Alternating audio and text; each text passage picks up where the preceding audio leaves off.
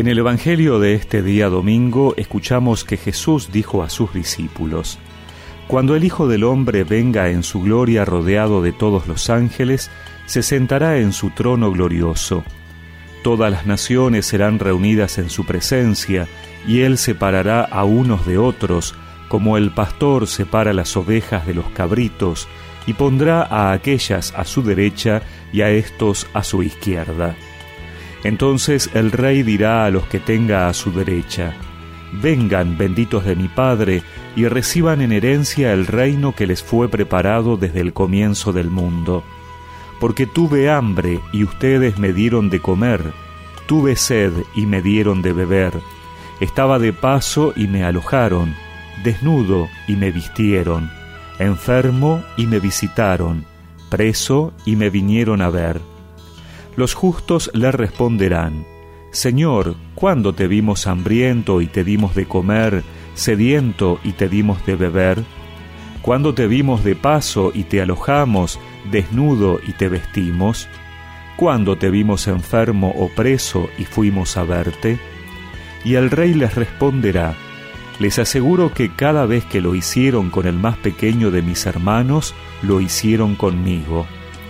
Luego dirá a los de su izquierda, Aléjense de mí, malditos, vayan al fuego eterno que fue preparado para el demonio y sus ángeles, porque tuve hambre y ustedes no me dieron de comer, tuve sed y no me dieron de beber, estaba de paso y no me alojaron, desnudo y no me vistieron, enfermo y preso y no me visitaron.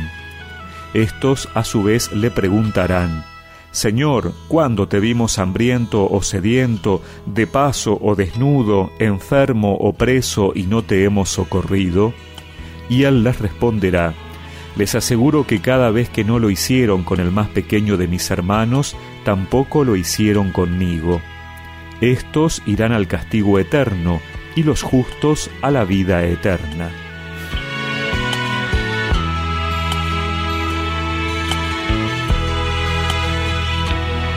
Hoy celebramos la fiesta de Jesucristo, Rey del universo.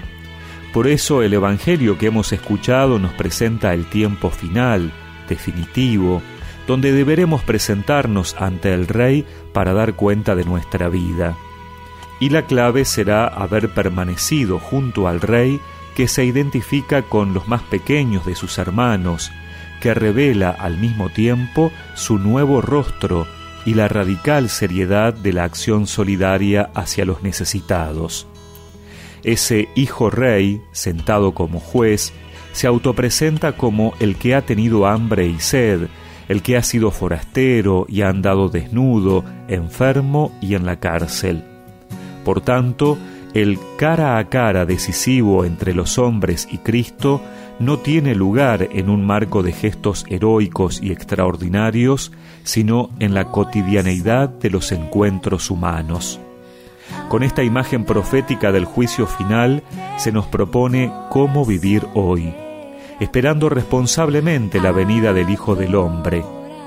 El test definitivo de la propia verdad y fidelidad se juega en las relaciones cotidianas de acogida o rechazo del necesitado, signo objetivo de la presencia humilde y escondida de Cristo Rey.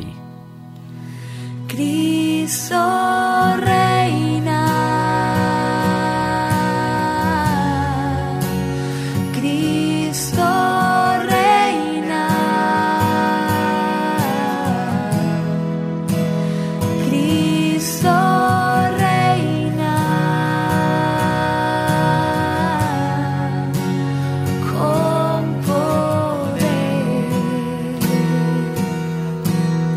recemos juntos esta oración.